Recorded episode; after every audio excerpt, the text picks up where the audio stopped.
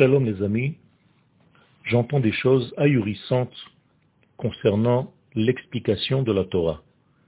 Certaines personnes qui ont sûrement des intérêts à rester en exil se disent que certaines choses qui ont été dites dans la Torah ne concernent pas les générations futures, si ce n'est que la génération où cela s'est passé. Par exemple, s'il y avait des plaies en Égypte, s'il y avait des éléments en Égypte qui concernent l'instant même, eh bien, ça ne représente rien du tout au niveau de l'avenir du peuple d'Israël.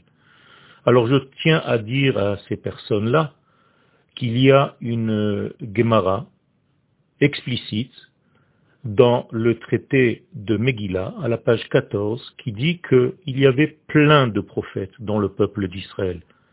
Cependant, leur prophétie n'a pas été retenue, tout simplement parce qu'elle ne concerne pas l'avenir. Et tout ce qui a été retenu dans la Torah, c'est une prophétie pour l'avenir. Ça veut dire que la Torah ne reprend que ce qui concerne les générations jusqu'à la fin des temps.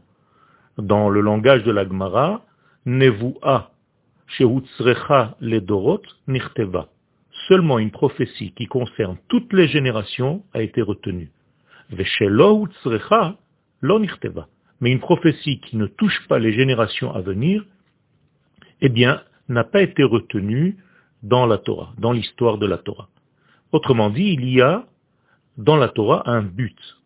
Et ce but, c'est de donner une leçon, des leçons, jusqu'à la fin des temps, avec le même texte de la Torah. Par exemple, Moshe Rabbeinu a vécu 120 ans, mais la Torah ne va pas raconter 118 ans de la, vie de Moshe Rabbeinu, si ce n'est que deux ans. Pourquoi?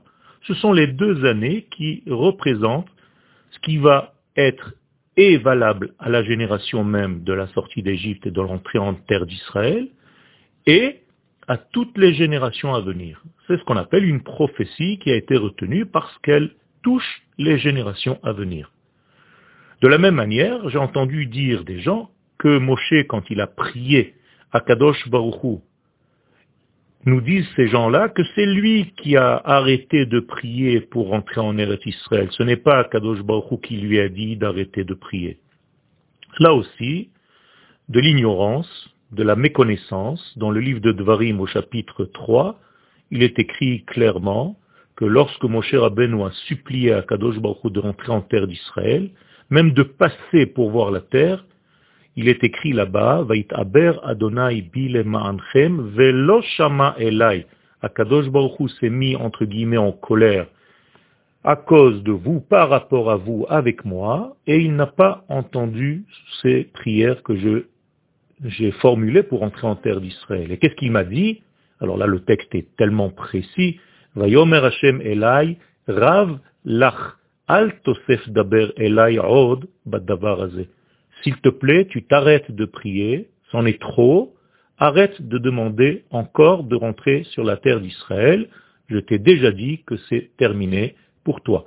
Tu montes sur la colline et tu verras la terre de loin et c'est Yoshua qui entrera en terre d'Israël. Donc, toutes ces personnes-là, malheureusement, qui parle au nom de la Torah et au nom de certains commentaires de la Torah, j'ai l'impression que ça devient très grave. Alors, si vous n'avez pas envie de monter en Israël, c'est une chose, mais si vous transformez les textes de la Torah et les explications de la Torah, ça c'est déjà très grave. Shalom Ouvracha.